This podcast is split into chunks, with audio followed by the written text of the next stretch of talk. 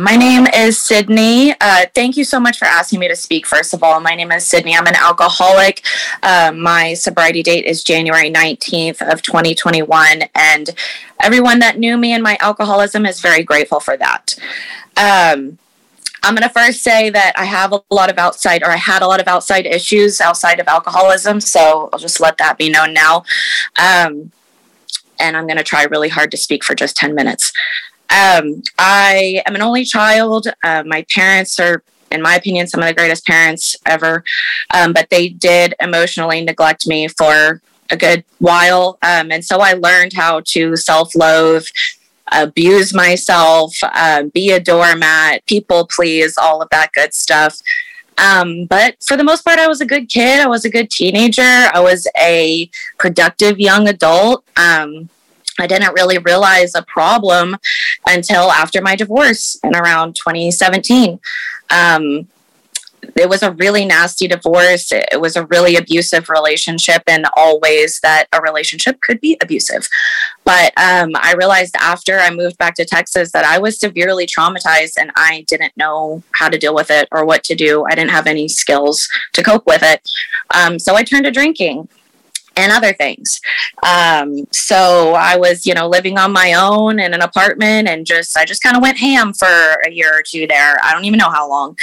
And so I ended up reaching out to my parents and saying, um, I think I need to move back home. I think I have a problem. And they told me, yeah, of course, you know, you can move back home anytime, but you don't have a problem. Like, you're fine. You need to clean up a little bit. You're all right but they didn't see me drink. And so I moved back home.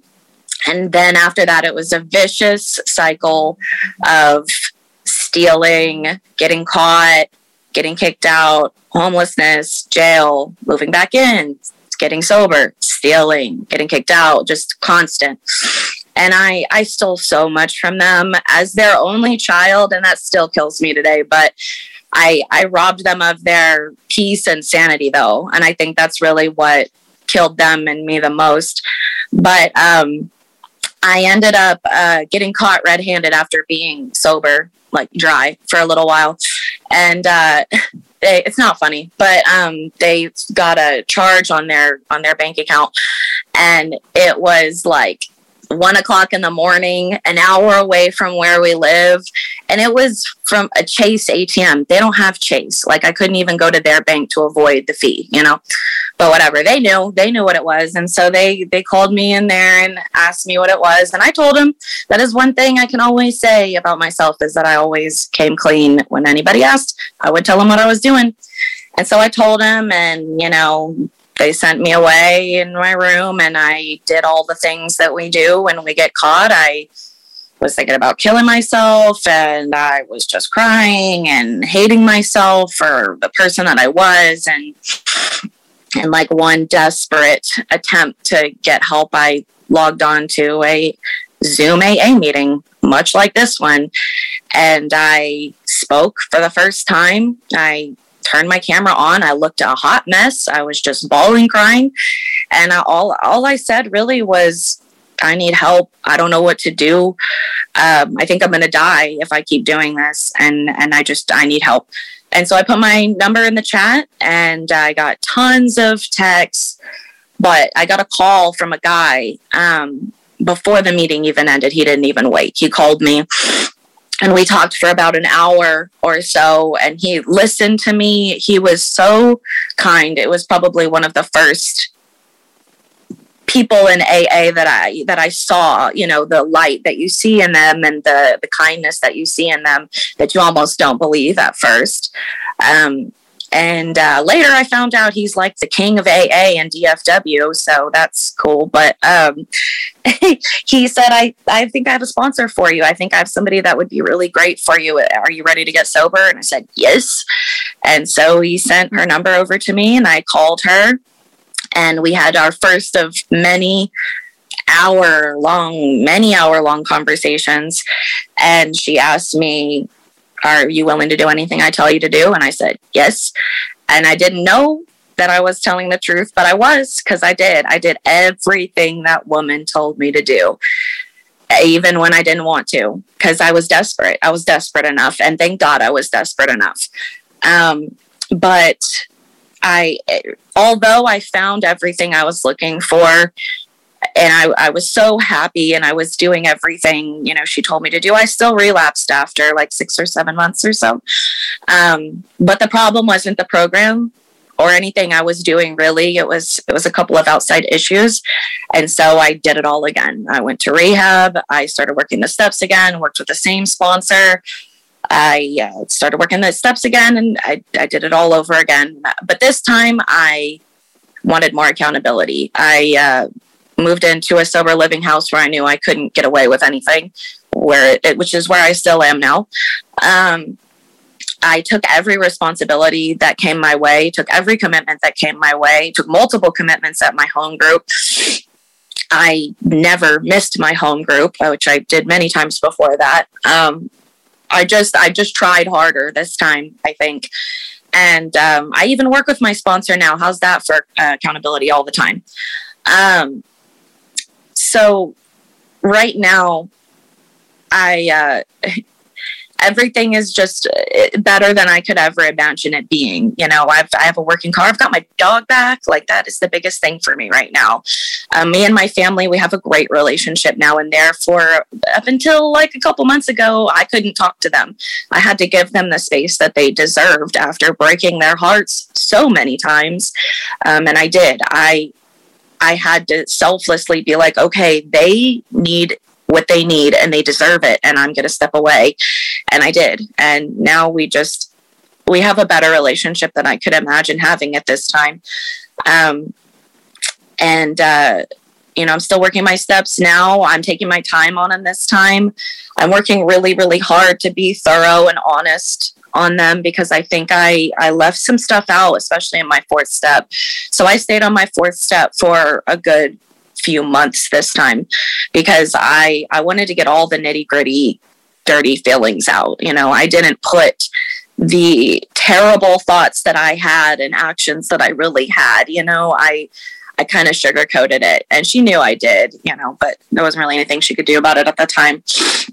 Um, I uh, the Oxford house, the sobriety living house that I live in now, is such a blessing to me because I'm actually now the person who has lived here the longest. And so I get the opportunity to be the person that they turn to when they need help and when they need advice and when they're having problems. And that makes me so happy. Like I have sometimes they'll be like, Oh, I don't want to annoy you. I feel like I'm burdening you with my stuff. I'm like, you have no idea how much it helps me at the end of the day to be able to talk to you about your stuff. It gets me out of my head. It helps me to not focus so much on my problems.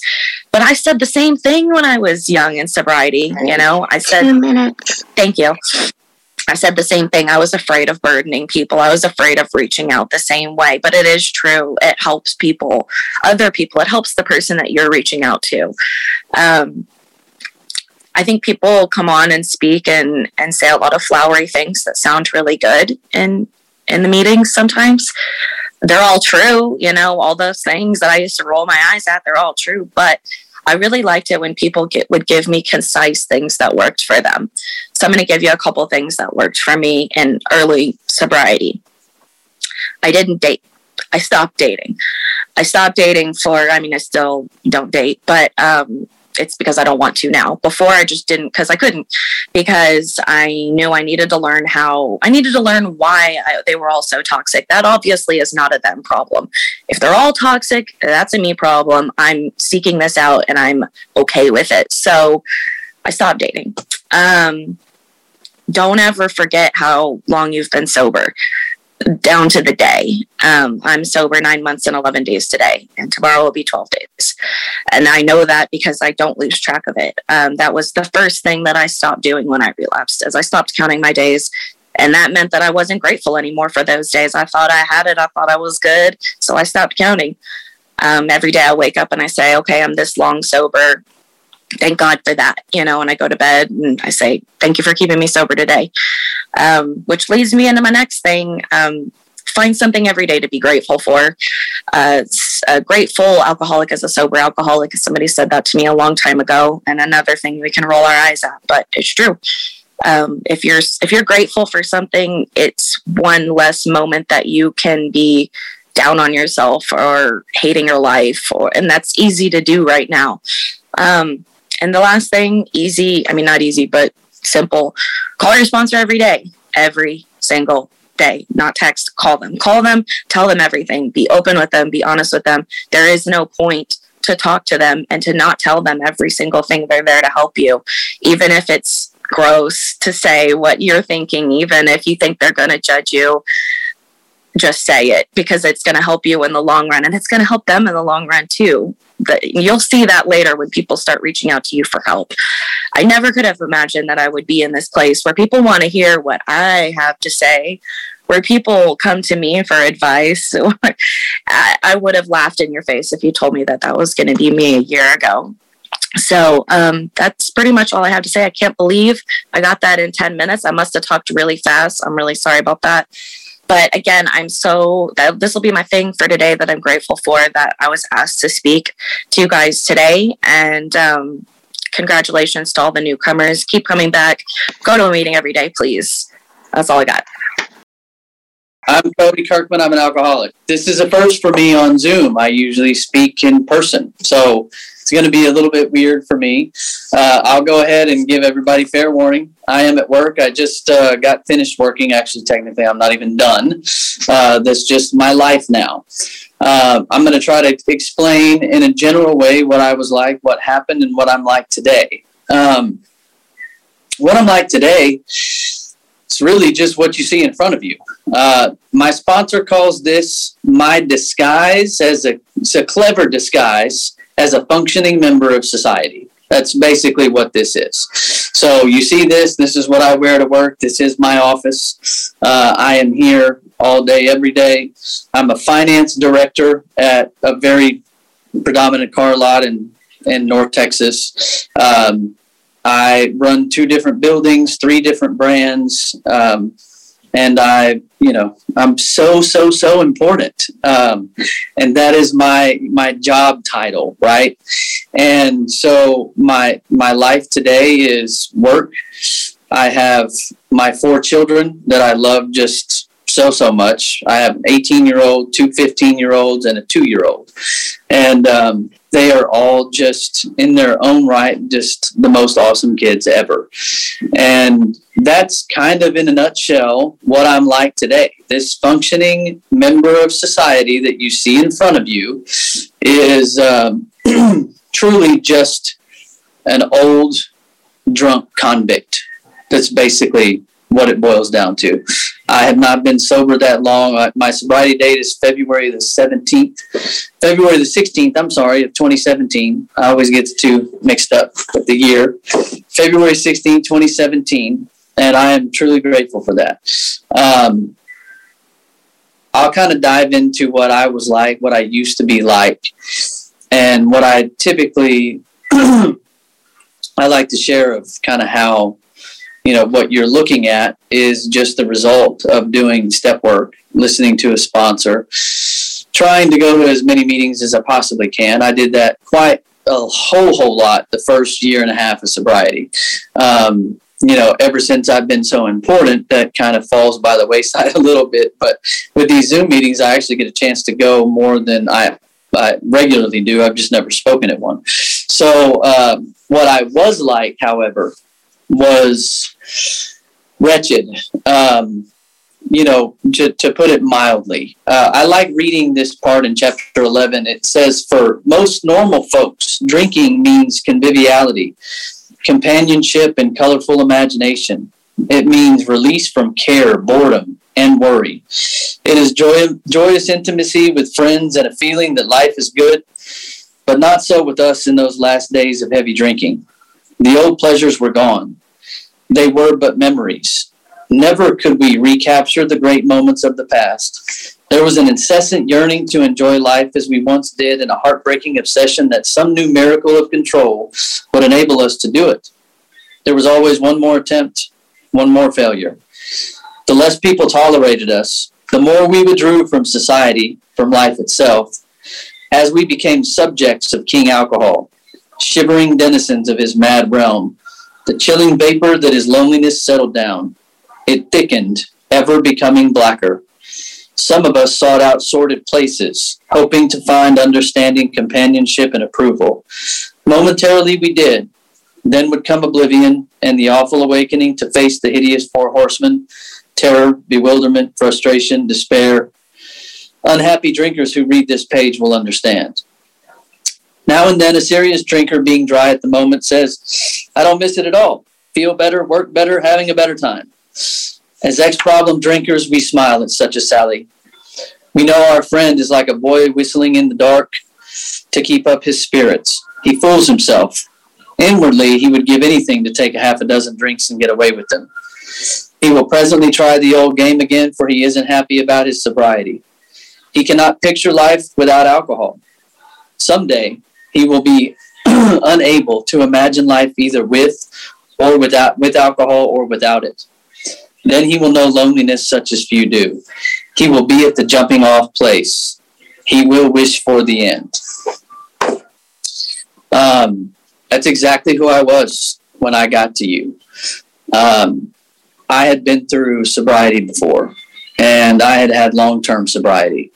And I went back out. I stayed out for almost six years and that's exactly who came to you was somebody who tried to end their own life and who was just completely desperate trying the old game any which way that he could. Uh, i grew up in arlington uh, right down the street from where i'm at now. Uh, my alcoholic father and my untreated al-anon mother who is still untreated al-anon to this day. Um, it's um, you know i think that my opinion being that my father, right, was somebody that I still remember to this day as I feel loved and safe and protected and happy. Um, I remember my second Christmas and my third birthday um, like they were yesterday. Probably because I got presents. You know, anything that's about me, I remember. Uh, my second Christmas, I got a little horse that had the little noise maker on it that uh, had little probably one of the first electronic little things that you take home. Um, and one of those little dragon bouncy balls that had the little reins on them and you just bounce around. And uh, my third birthday i got a Dukes of Hazzard birthday cake uh, and a 45 of waylon jennings and had the die cast metal general lee right there. I wish i still had that stuff. And um, that was my third birthday, April 16th, 1982. And my father was killed in a car crash six days later, right after he dropped me off. Um, so, what I, you know, I remember waving bye to him and, you know, feeling happy, you know, that uh, we had just hung out. And that's really all that I remember from really that long ago. All I know is that I was safe, happy, protected, and loved by him. Um, the autopsy showed that he had advanced cirrhosis. He was 31. So his alcoholism was real deep. Uh, my mother would tell me about these tales about how he was going to kidnap me and my brother and, and take us off and, and you know, uh, do bad things with her. I don't remember any of this. I, I just, all I remember was happy presents and, you know, that's it.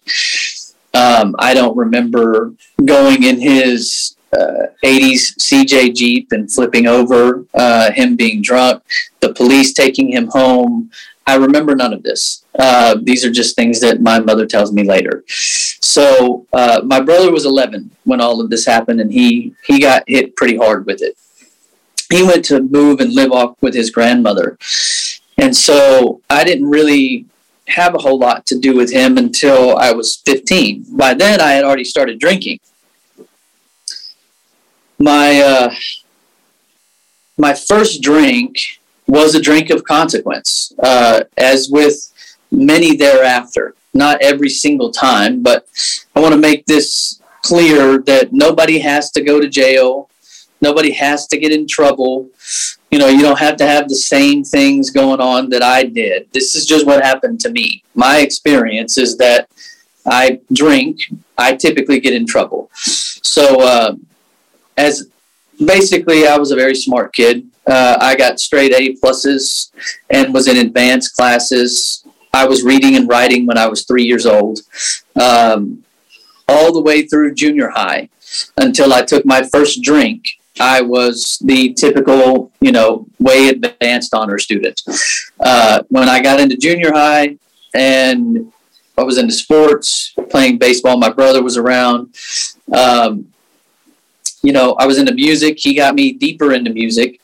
And so as I started discovering things that my mother didn't want me to discover, I started to become my own person. And then, you know, the infamous first drink. Uh, my parents were having a block party. I don't even know why because they're teetotalers. Uh, but everyone in the neighborhood was down at their house. So we went up to Lisa's and everybody's got the liquor cabinet just raided out.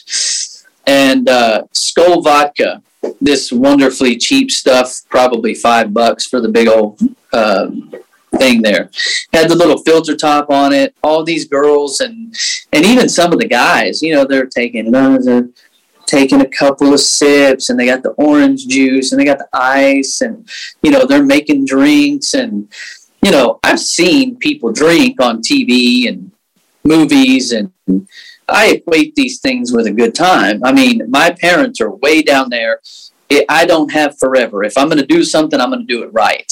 So I just took the bottle, started taking a couple of sips. It didn't take long, um, but within five minutes, that heat just went all the way in and through me. And I literally lost every fear that I ever had.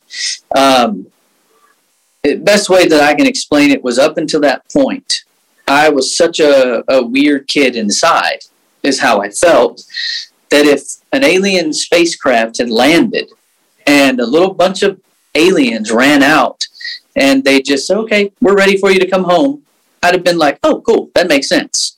That's exactly how I felt. Like, I was not made or meant to be put in this world.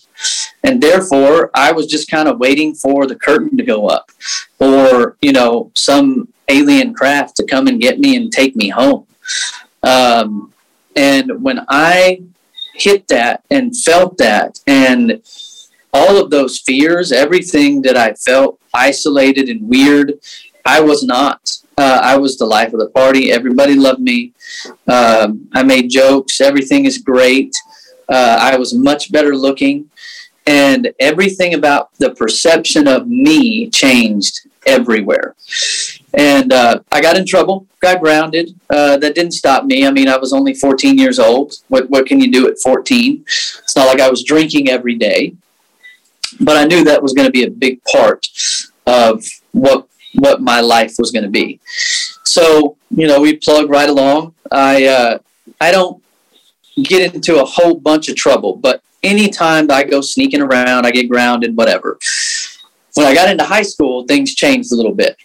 Um, I basically was mid, very beginning of my sophomore year. Um, my older brother, um, same same one that ran off to live with his grandmother. You know, real still real affected by my father's death. He uh, hung himself in his jail cell, and I was 15 years old.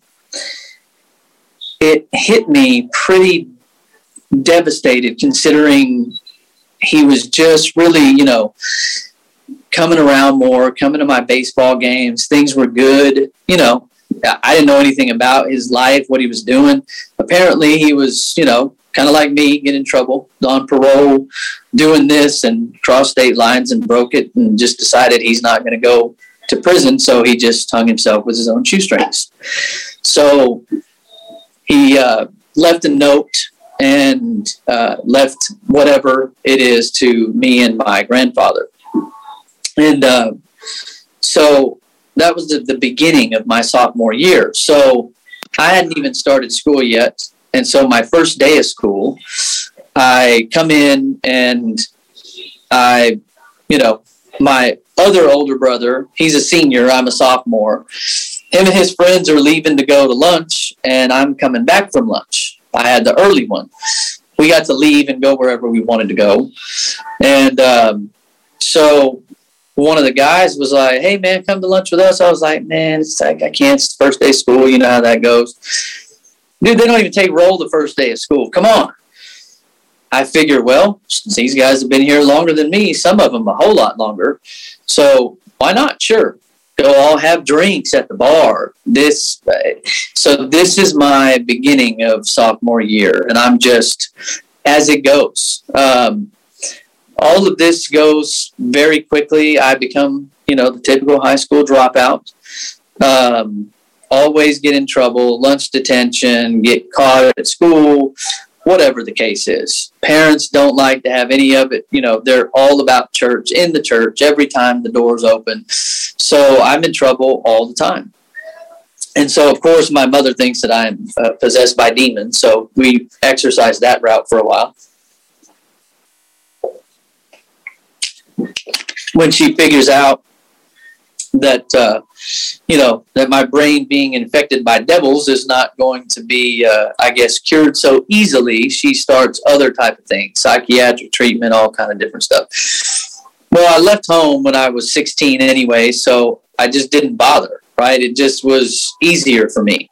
She didn't complain too much about it because she didn't want to see me deteriorating anyway so we just kind of went on about our lives and I would just kind of bounce in and out of their lives as you know time permits. And I started going to jail early. Um, from the time I was 15 until the first time I stopped drinking at 22, I was probably arrested 40 times. Um, got five DWIs, uh, all kind of different other charges.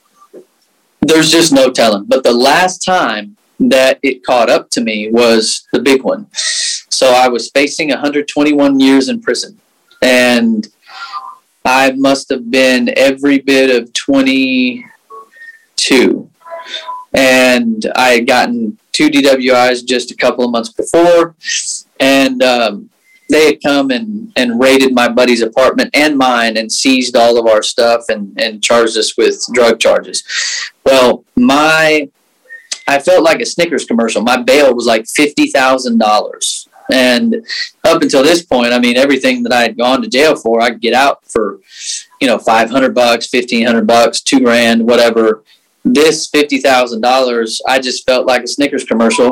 Okay, well, I'm not going anywhere for a while, so I just sit here, and then uh, you know, of course, mom and dad come to the rescue. Here we come. Uh, we're going to get you the right kind of help, the right kind of treatment.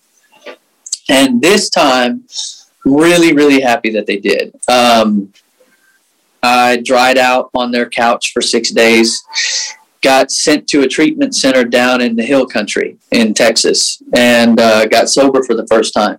Heard the message. I heard what was in the book. I heard uh, We Agnostics, where it says, you know, if when you honestly want to, you find that you cannot quit entirely, or if when drinking you have little control over the amount you take, you're probably an alcoholic. And even at 22 years old, logic, you know, can't escape because I see my mother, right? My mother, you know, she has a half of a margarita and she goes, whew, ah, I'm starting to feel it. I'm, uh, I'm, I'm going to lose control. You give me two drinks. Up until that point, my whole life is out of control. You give me two drinks and I feel in control. That's the difference between me and my mother. She starts to feel out of control. I start to feel in control. So uh, the message that I got in treatment was the AA message. It was not watered down, diluted. It wasn't, you know, uh, any type of. I'm sure. I mean, the treatment center did have psychiatric fluff to it, um, but frothy emotional appeal seldom suffices with us. And uh, just like the book says, the message that can hold these alcoholic types must have depth and weight.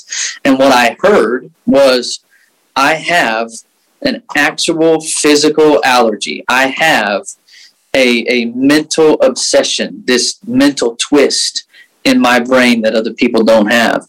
And I've got this spiritual sickness about me, and selfishness and self centeredness is the root of my trouble. And uh, I ran with it and I had a spiritual awakening at that place. And from 22 to 31 ish, I mean, I was gung ho for AA. I mean, I was the poster boy for AA. I, my goal was to be the youngest delegate in AA history. I mean, that I mean, who has an aspiration like that? Just so ridiculous. But that's how sick and demented I really am.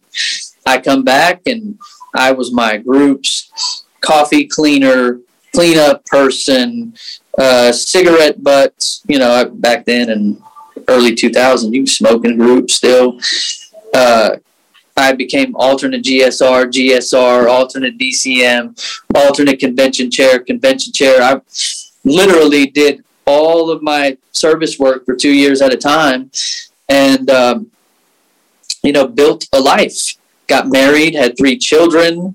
They're all wonderful. Um, I did everything that you know a good AA would do, and um, I failed to perfect and enlarge my spiritual life. Um, I did service work at a level that I grew a resentment. Uh, had a resentment decided not to go back to my home group. Decided I don't need these people. I can do this on my own. I've been sober for eight and a half years. I'm fine.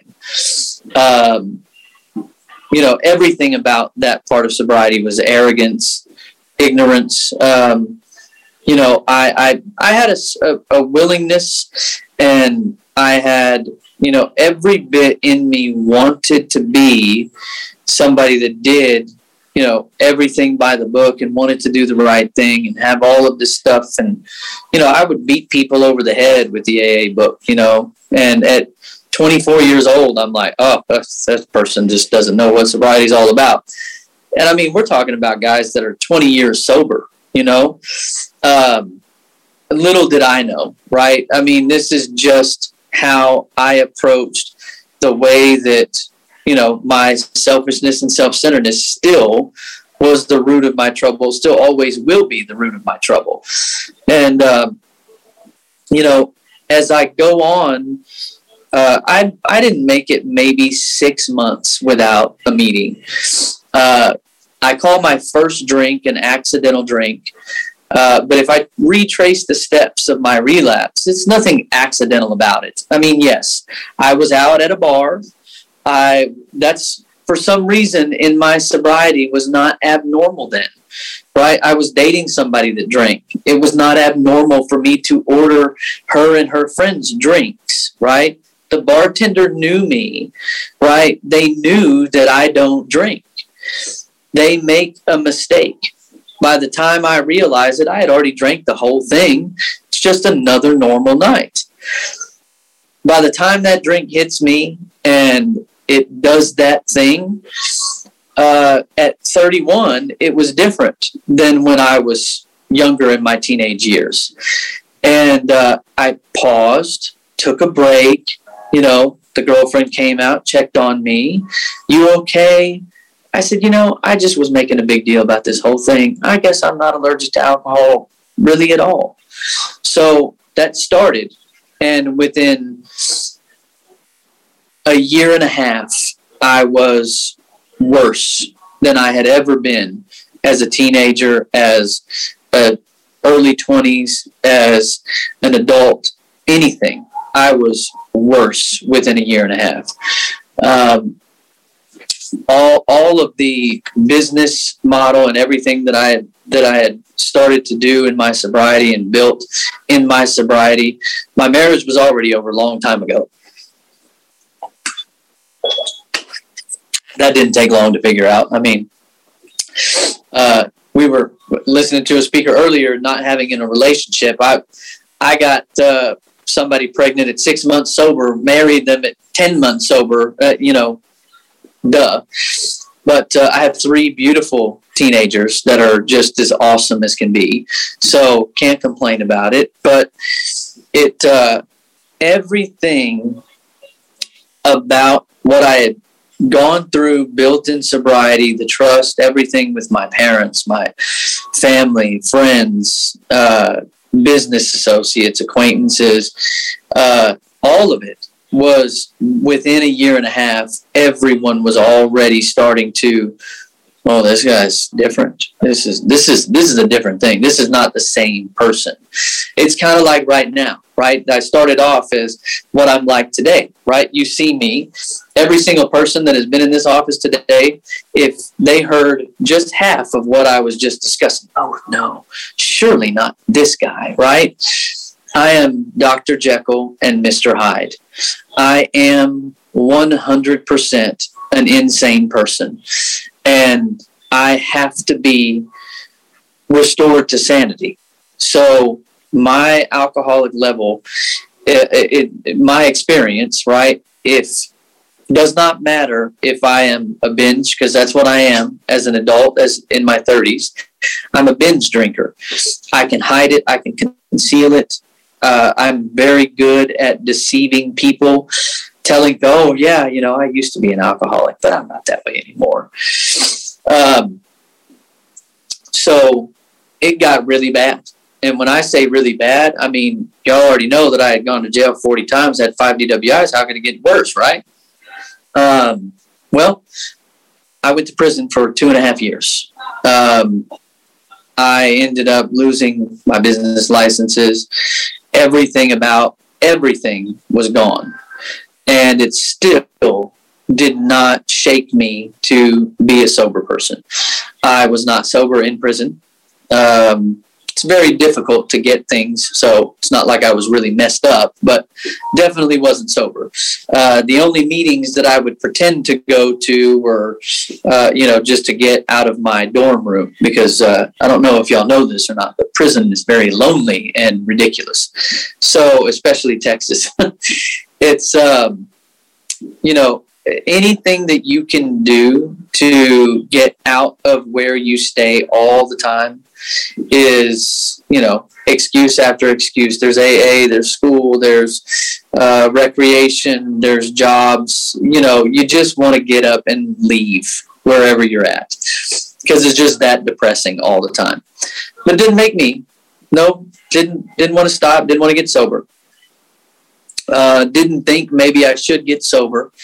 Uh, lots of signs lots of signs pointing out to it.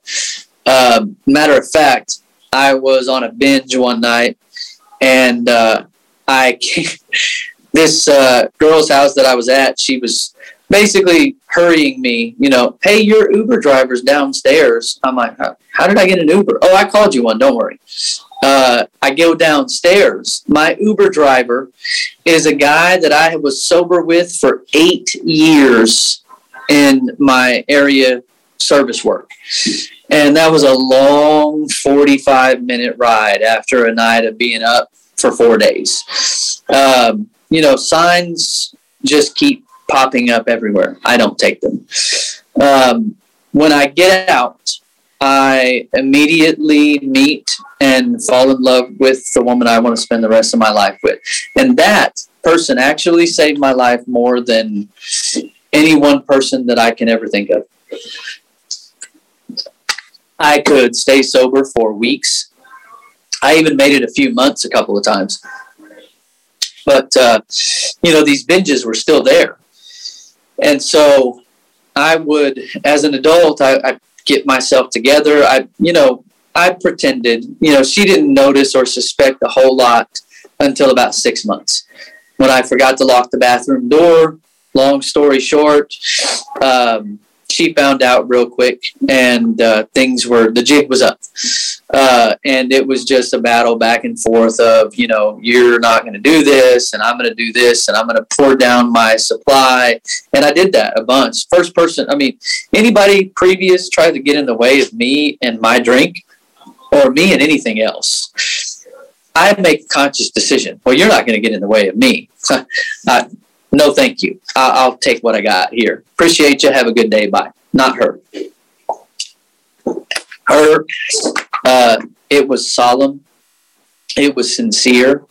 Uh, I would pour out every bit of my my supply around the house, everything, in front of her, uh, and knowing that I had nothing else, no money to go get anything else. I meant it, right? I'm done this time, honey. I swear, I'm done. Right? I you are more important than anything in the world. I am done.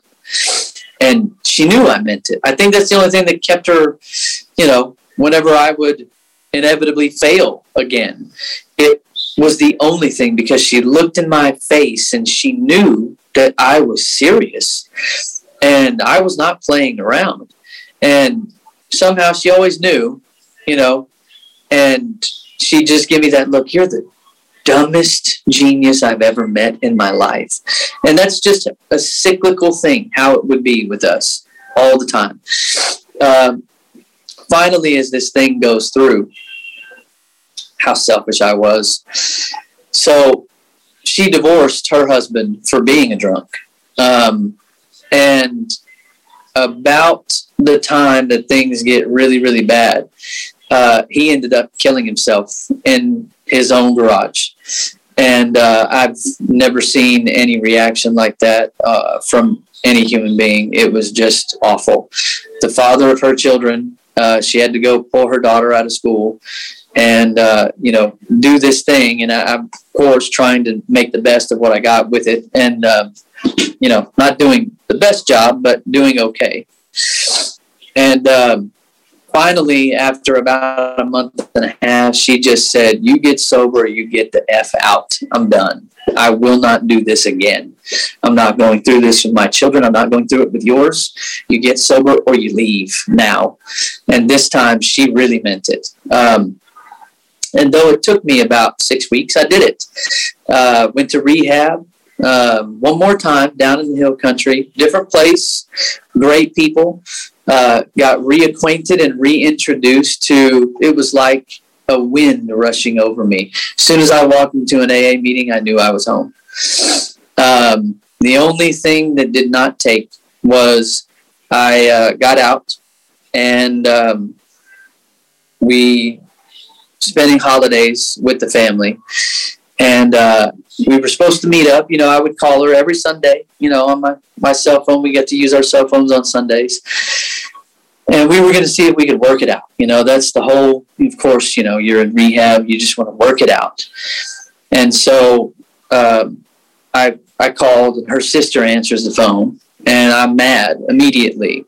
Ah, what are y'all still doing in Nacogdoches? And da da da. And she said, "Honey, calm down. This is this is we're not in Nacogdoches. We're in Plano. Uh, Erica's in a coma. She's had a heart attack. You need to come and get here as soon as you can. So uh, after about 27 hours, uh, she finally took her last breath as I watched.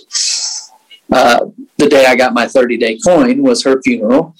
And as soon as I got about 100 miles away from her family, I just uh, looked up and s- said, to hell with you. And um, had the binge to end all, right? And um, I woke up. Valentine's Day was when I tried to end it. When I woke up on the 15th, my uh, head was on the ground, my feet were in my car, and uh, didn't know where I was. Called the only people that I knew in Austin, and uh, finally got to a 10:30 p.m. meeting don't even know what time I woke up, but uh, officially, uh, you know, had a beer and, and some dry goods on the way to the meeting just so I could level out. And uh, woke up the next day. So February 16th is, is the new sobriety date. And, um, you know, I just uh, even though I spend a little bit of time kind of going on my clever disguise as functioning member of society, um, so much has happened in just you know four and a half years that I don't even know where to begin. Um, it, and so quickly, right? Uh, I, I make amends to this woman daily, even though I never got to do it with her because I didn't get to see her.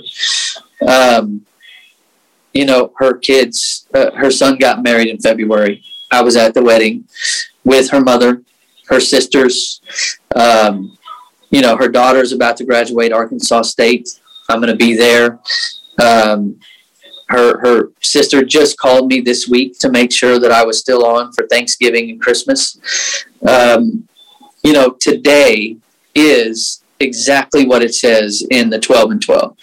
The 12 and 12 says that the AA steps are a set of principles spiritual in their nature, which, if practiced as a way of life, can expel the obsession to drink and enable the sufferer to become happily and usefully whole. Um, the only thing that I've done right in four and a half years is get up, hit my knees, ask God every single thing about keeping me sober, putting me on the right path, doing the direction, calling my sponsor, um, meditating. You know, I'm not very good at that. Maybe two minutes, um, if I if I even get to that. Um, but everything about today is 100% the opposite of the sobriety that I used to have because it's no longer about me. It's only about, you know, you, the people in AA, my children, my parents, my mother and I have a great relationship we never have before. Um, you know, I, have had the same job for a good while, and uh, I was self employed for 20 years before I got sober. So this is actually my first time in the workforce. I'm filing taxes. I'm doing things at my sponsor's suggestion. It's, you know, some pretty crazy stuff, but that's why I call it, you know, my little clever disguise as a functioning member of society. I'm learning. I am growing up in AA. And the only thing that I'm doing right is exactly what my sponsor tells me to do and what everybody, every single one of you have said to do since I walked into this door and just practicing these principles or doing the best of my ability to the steps. And when I get asked to do something, I say yes. And uh, and that goes, Sidney. Thank you for for doing that same thing. These are the people that I hang around right? I'm in the middle of AA. I'm not in and around. I'm not hovering. I'm inside the circle of AA, and that's the only thing that I do right. And so, uh, thank you for asking me to speak. I think it's uh, 10:55 my time. I think that's 8:55 your time. So, uh, thank you.